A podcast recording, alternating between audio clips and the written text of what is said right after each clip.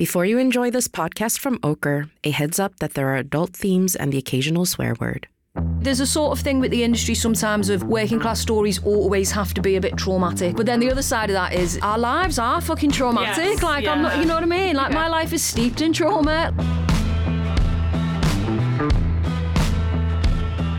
Have you ever turned on the TV, watched a film, or played a game and thought you saw someone a bit like you on screen? A bit, but not quite. I'm Evelyn Mok, your host of That's Me on Screen, brought to you by Okre. Join me as I chat with the creators and consumers of TV, film, and games about how you and I are portrayed in the entertainment industry and the impact it has on our lives. We'll talk about the entertainment we grew up with, what's doing it for us now, and the good and bad that's left its mark along the way. In this episode, I'm joined by fellow comedians Sian Davis and Tamsyn Kelly. We're going to be talking about our comedy inspirations, Shameless, Coronation Street, and carving out a career in stand up. When you're doing mock the week, like they've stopped making that. Fuck off. Yeah. But before we begin, please, can you guys introduce yourselves? Starting with you, Sian. I am uh, Sian Davis. I am a comedian, a writer, and a bit of a nuisance, I suppose. I I set up Best in Class, which is a crowd-funded profit-sharing initiative, and basically what we do is we support working class comedians to access Edinburgh Fringe. Um, we help them out as much as we can with with money. Um, we put on a showcase of working class comics, and we won the panel prize last year at the Edinburgh Comedy Awards. So yeah, that's what I do. That's amazing. And then we have Tamsyn. Can you beat that? My name's Tamsyn Kelly. I'm a comedian and an actor and a writer, and I take the money that Sian kindly fundraises and I spend it on nail extensions. Um, no, I don't. I spend it on food and electricity. Uh, yeah, I'm, I'm from Cornwall, but I live in London now because I hate being happy. Um, and I was on the Best in Class showcase um, last year, so Sian was, I guess, my boss. I mean, technically, we're, we're a cooperative, we're a collective. There's no bosses here, but who's got the trophy? All the status. Sian, who am I low key scared of? Sian. Who might not pay your Tamsyn. latest invoice? Sian. Just just blink, Tamsyn, and we will get you Get out. Get me out of here. Yeah. Yeah. Coming from the backgrounds that you come from, but because you're both from working class backgrounds, did you ever find that you know the arts was that a viable option for you guys to to go into? No, but I'm just quite like naive and a bit sort of daydreamy and like, oh, just try. I did seven years in a call center thinking like Yeah. something will happen eventually. It takes so much longer. Like I've been in, I started performing when I was about six and like, it just takes a really, really, really long time for people like us. I think we just don't have the con- no connections. It takes you ages to build up those connections from scratch. And to understand that there is a network of connection. Oh yeah, when I realised that, I was absolutely livid. Yeah. I was so Yes. annoyed. Yeah. Yeah. Um, I just thought people don't like me. yeah, yes, exactly.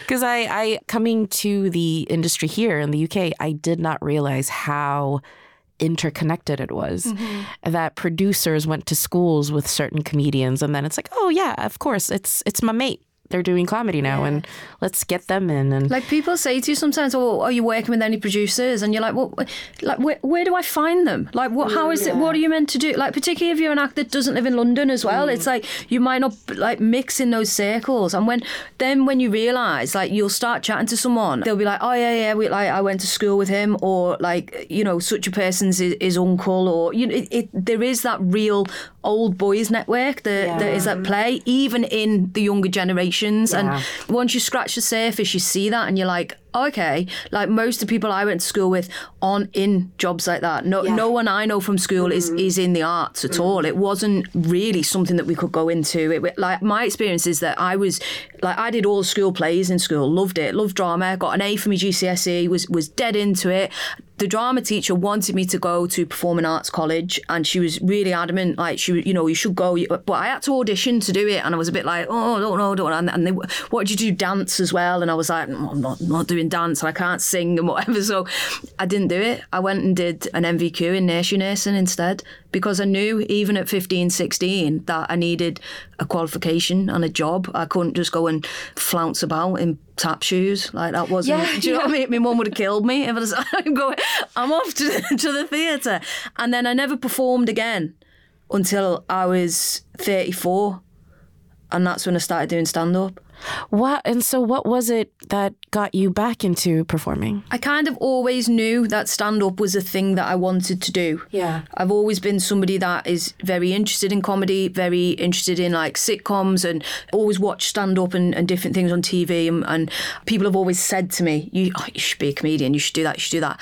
And I always felt like it was something I would do. And then two of my comedy heroes who were um, Victoria Wood and Caroline Aherne, mm. who were both, you know, fantastic northern female comics, you know, Caroline being working class herself, Victoria not working class, but quite often assumed to be just because she's northern.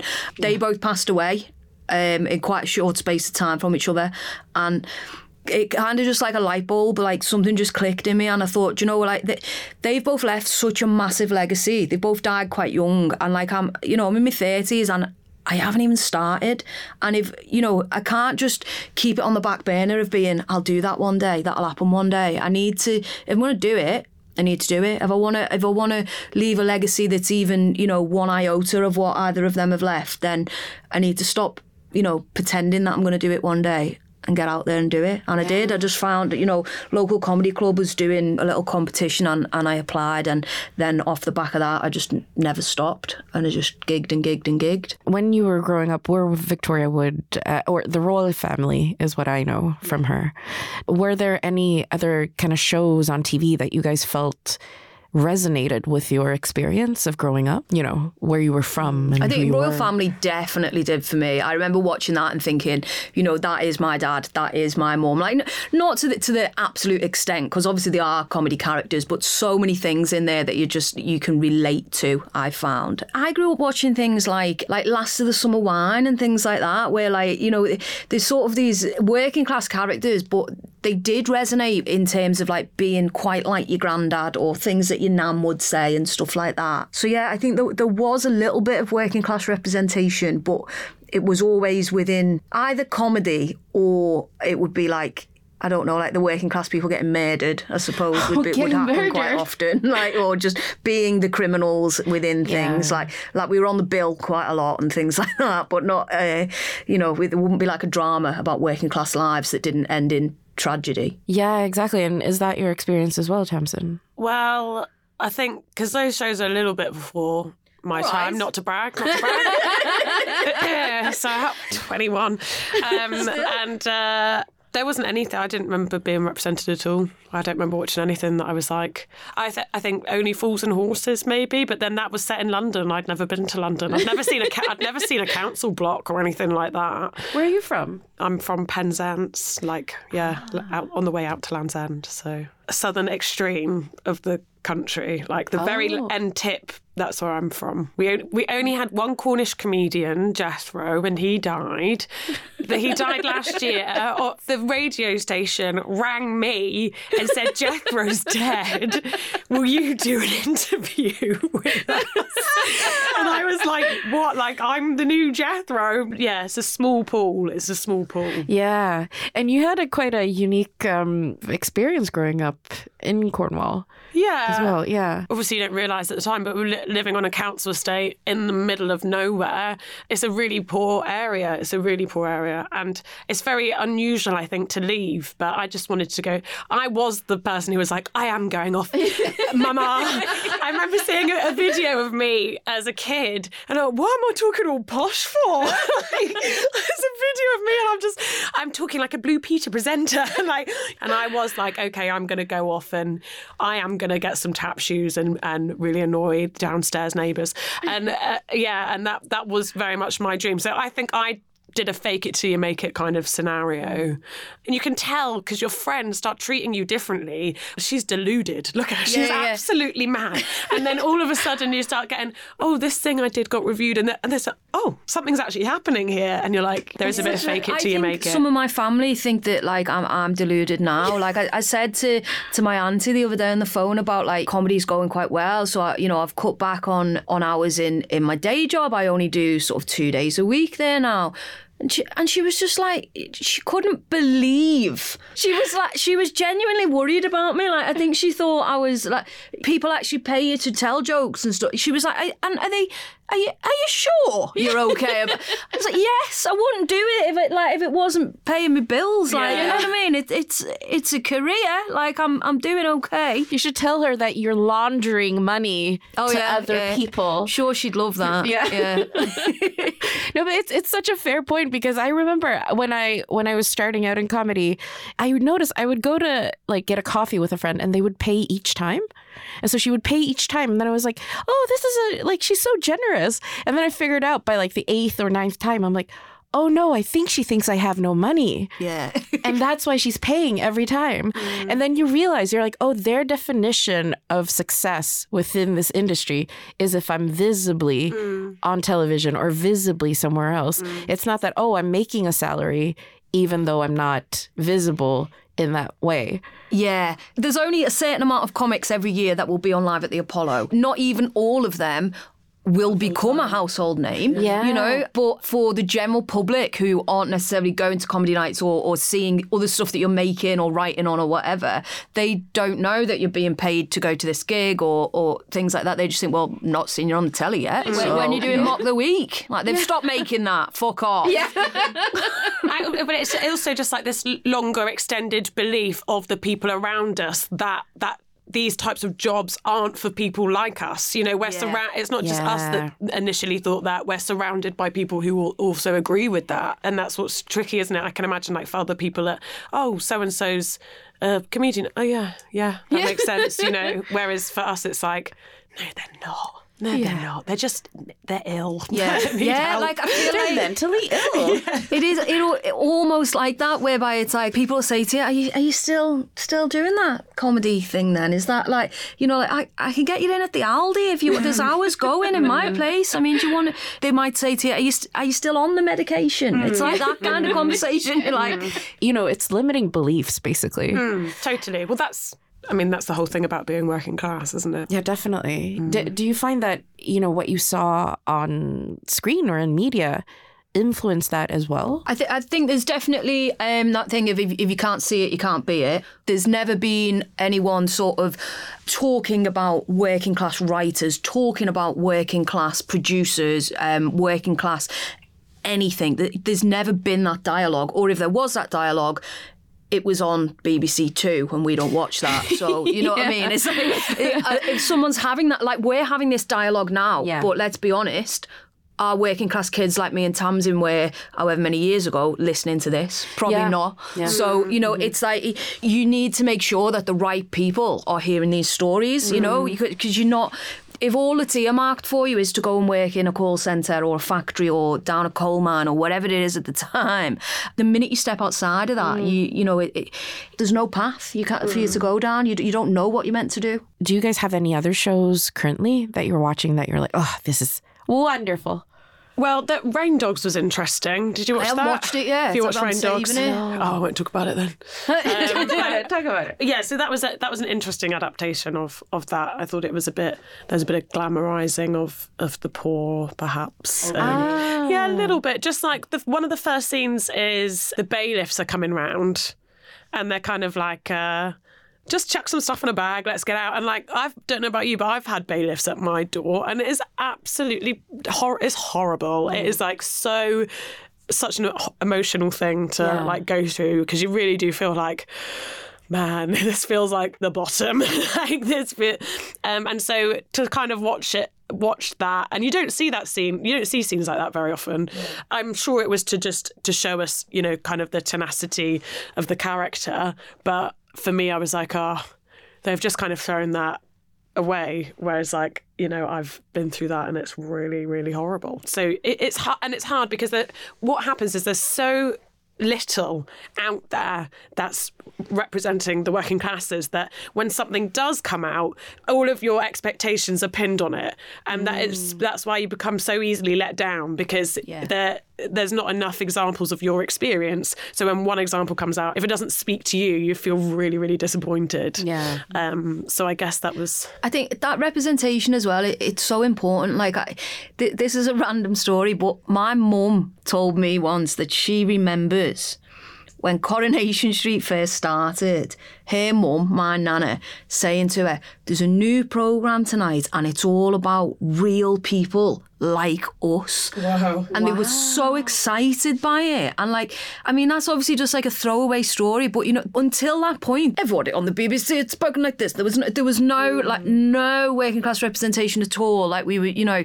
and she was just a working class housewife in, in Liverpool and was so invested in the fact. And she watched Coronation Street until she died. My nan, you know, like a whole life watching it, and like that representation, even mm. on like you know you know, soap operas are fantastic in the way that, you know, so many people watch them and it gets so much diversity into people's homes that they wouldn't necessarily see. You know, you talk about things like, um, you know, th- there's so much at the moment around, you know, negativity and harmful th- things around um, trans people. And, you know, a lot of people forget that our biggest soap had a, a trans character of, of Hayley who married Roy, who, you know, worked in the supermarket and just lived a life and was no bother at all and wasn't this you know horrible person causing all these problems. And that was a main part of popular culture in like the 90s and noughties. And mm. i think you know things like that are radical and soap operas can do that. Um, mm-hmm. you know yes Coronation Street airs on the comedy side of a soap opera, I think, a lot of the time. And, you know, some of their representations aren't that spot on. But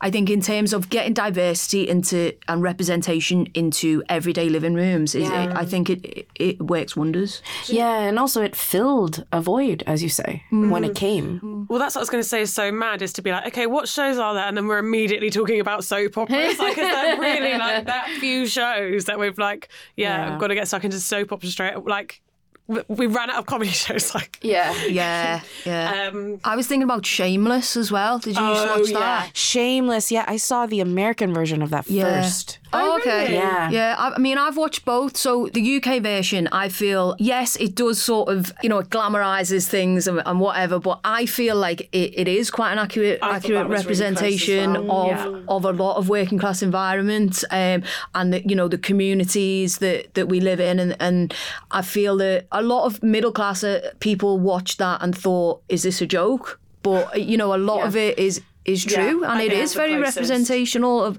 of what what was going on in you know in the areas that that I've lived um I'd agree. I think that's probably the closest. Yeah. And it's also the the like there was a story, there was a core story. And I think as well, Shane Meadows stuff. So like, all, you know, all of this is England things. I think they are very accurate portrayals of working class characters. And yes, they're flawed, and yes, there's issues, uh, but they're, you know, they're just people living their lives. And like, you know, with, with This Is England, the way they've followed them across the decade and showed lots of different, you know, yes, traumatic things, but also joyous things within their lives as well. I suppose like Daniel Blake would be the, uh, or I Daniel Blake is the name of the film, isn't it? That's a Ken Loach film, um, and all of those kind of things um, spring to mind. Um, and again, it, it's poverty stories, isn't it? And it's that thing of very evocative, emotionally loaded films, but it is still just those stories of, of trauma. And ve- like, I find it a very difficult watch sometimes. Like, I want to watch those things, but I know I need to be in the right headspace to do it. Like, I'm dealing with enough trauma of my own to then to take on something else in the form of entertainment. Um, but still, you know, ve- very important work. And I think important for, for people not of working class backgrounds to view that work and, and to see it. Also, like, how recent are these films? Well, yeah, not very. And how many of them are female led? yeah. None, Mm. I don't think. I think the most recent thing I can think of that I watched um, Belfast. That's obviously a story of like you know working class people during the troubles and beautifully shot, very sort of cinematic, um, telling a story that you know is different from my own experience, but certainly um, another story of trauma, another story of Yeah. you know surviving you know abject poverty and and horrors beyond belief.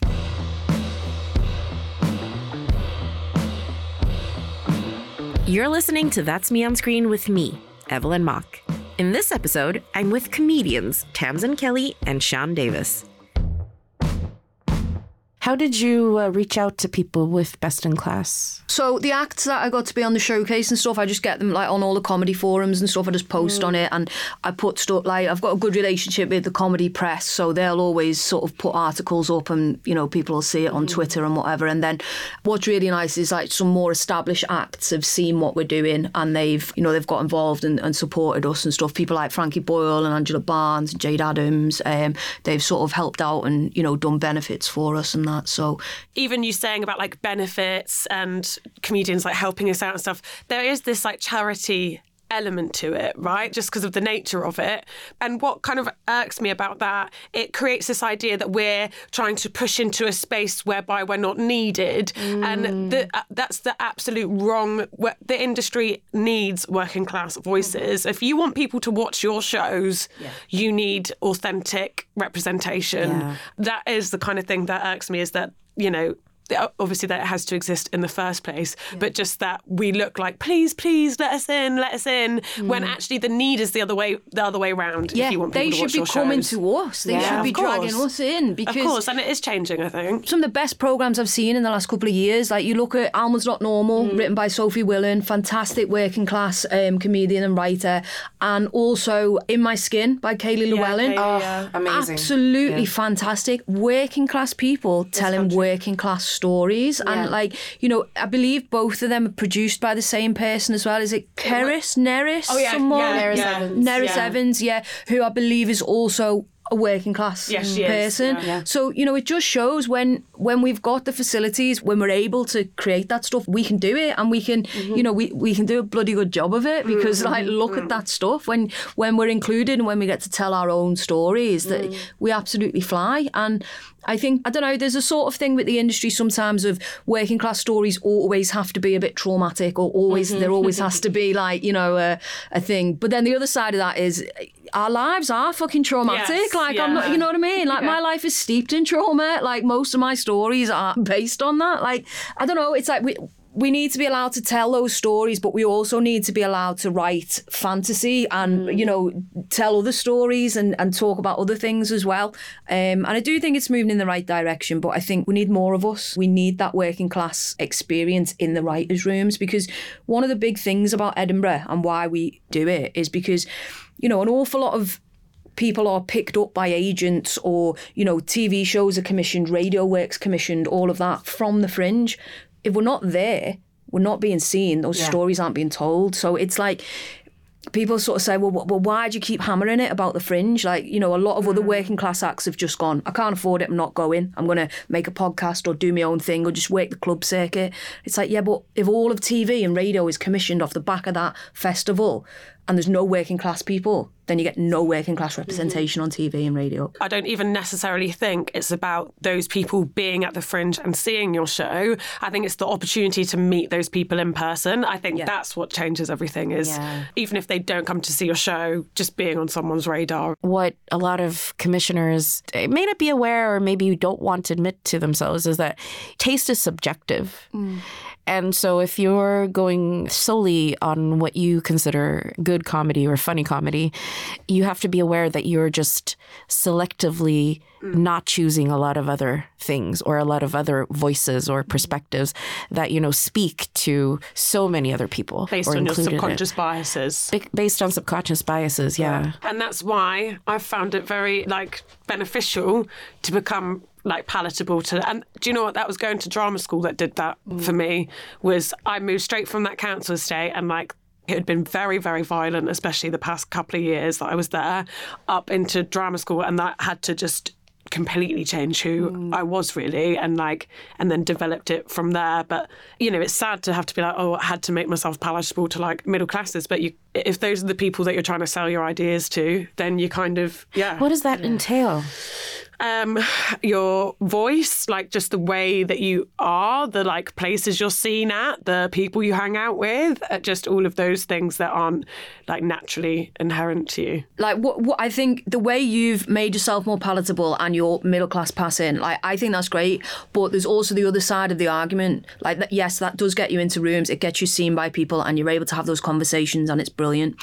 But the other side of the argument is why the fuck should you have to do that? Well, and that's well, what makes me then- Tamsyn. No, I get, I get that. But once you're in those rooms, then you're the sole mouthpiece for that thing. You know, I, I'm talking about the arse end of nowhere where I'm from, and I'm the only person who can talk on Cornish council estates. How many other comedians are there who can talk on Cornish council estates? I don't think there's any. So Jethro is he still He's around? dead. My dad's dead. Thanks for bringing it up again. Yeah, definitely. I I've experienced uh, as a person who's like Asian and stuff, but just a minority, whatever kind of minority background you come from. If you're invited into the room, there's an expectation that the story you're going to tell is about your trauma. Yeah, you're there. You're there to be the, the mouthpiece of that particular thing. Like, um, I I quite often get emails or people reaching out to me to, to give the working class perspective on something, and I'm like, I, I can give you my perspective, but like, can't speak for everyone. yeah, um, like part of the thing we do at Best in Class is, is we acknowledge that our working class experiences are different. Like, you know, Tamsyn grew up in Cornwall, I grew up in Liverpool, John was in Northern Ireland, Micah grew up in London. Our experiences are completely different. Yeah. Um, you know, there's not one autonomous working class viewpoint. Um, I think that, like, you know, it, it- once you can get beyond that, then you can start to do the real work. So you might just be that that token person to begin with. Yes. But once you got that foot in the door, you can kick it down. Yeah. we just have to. Pr- we have uh, so much more to prove. I think Yeah. that's the point. The the amount of proof we have to lay out before it's like, oh no, you can actually have a bit more freedom, and you can. Oh, and maybe you know we would accept that kind of Yeah. idea from you. I think it does come along eventually, but it's just like everything else. It takes us so much longer, and we have have to do so much more work around it. And so, if you guys had the opportunity now to sit down with a TV commissioner to speak to them about, you know, how the working class is represented now, but foremost, the stories that you would want to see and how they should go about reaching out to people from the working class to tell those stories and give those opportunities, what would that conversation be? I'd probably start with anger. No. Yeah. I mean, I think we've learned, Sian, as soon as you're angry, wonderful things happen. Shit or gets amazing done. things. Yeah. Yeah.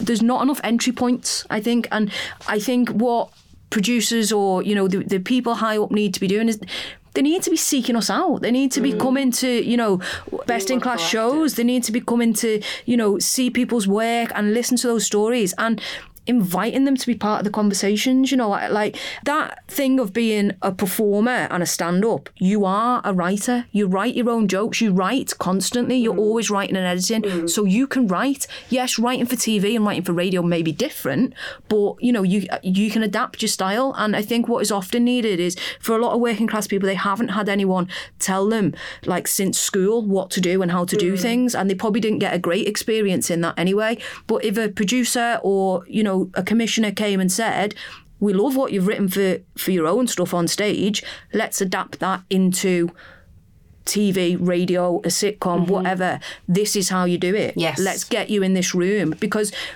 there's a block mm-hmm. between the two, I mm-hmm. think. Yeah, it's almost as assumed that you know how to do that, but you need that kind of um, development and that that a producer who invests and shows you Absolutely. what to do. Yeah, Yeah. absolutely. you have to get really good at using the resources that are available to you. I think I'm like my resources are limited, so what I do have, I'm going to get really good at using. And then if you have an idea that you are genuinely think this is a really good idea, stick with that intuition and like keep seeing it through. Like I'm last year Edinburgh, while everyone was in Edinburgh doing their shows before I came up to do best in class, I went down and made a tape for an idea that I'd had for a character, which no one really wanted, and but I knew it was a good idea, and I, I'm going to make this anyway. And then that got sent to the BBC, and they commissioned a, a script off the back of that, and that was w- without any like producers really or anything like that. That was just me and a couple of friends and me going, look at this idea, it's actually really good, and then being like, no, it is good. We'll go and we'll go and do it. So just yeah, even if people say like, oh, oh, don't know, don't take their word for it. Just if you think it's good, it's good enough. Yeah. That's a really good point. The mm. following your intuition. Mm. Yeah, and it, it might take some time to get it out of your head and into the out into the world. But Yeah. If that intuition is saying yes, then yeah, follow that. And I just want to thank you so much for being here and talking about this with me. Thank you for having us. No, It's been lovely. Yeah. It's, it's nice to be able to. It's nice to talk about this stuff. It's great that these conversations Yeah. are happening. If I do say so myself, um, but it, it, it is like yeah, about time that these chats were were happening. So thank you, Evelyn. It's been so much fun. So thank you. Thank you. Thanks so much to Sian Davis and Tamsyn Kelly for sharing their valuable insights in today's episode. Now, remember to follow That's Me on Screen wherever you listen to your podcasts. And if you're interested in contributing, or maybe you heard something in this episode you'd like to discuss further, visit okre.org. That's O K R E dot org. And join the conversation by hashtagging TMOS. Next up in That's Me on Screen, we hear from costume designer Tom Costellos and his hairdresser uncle David Clancy as we look at queer working class representation in our media. That's Me on Screen is an Okre production hosted by me, Evelyn Mok.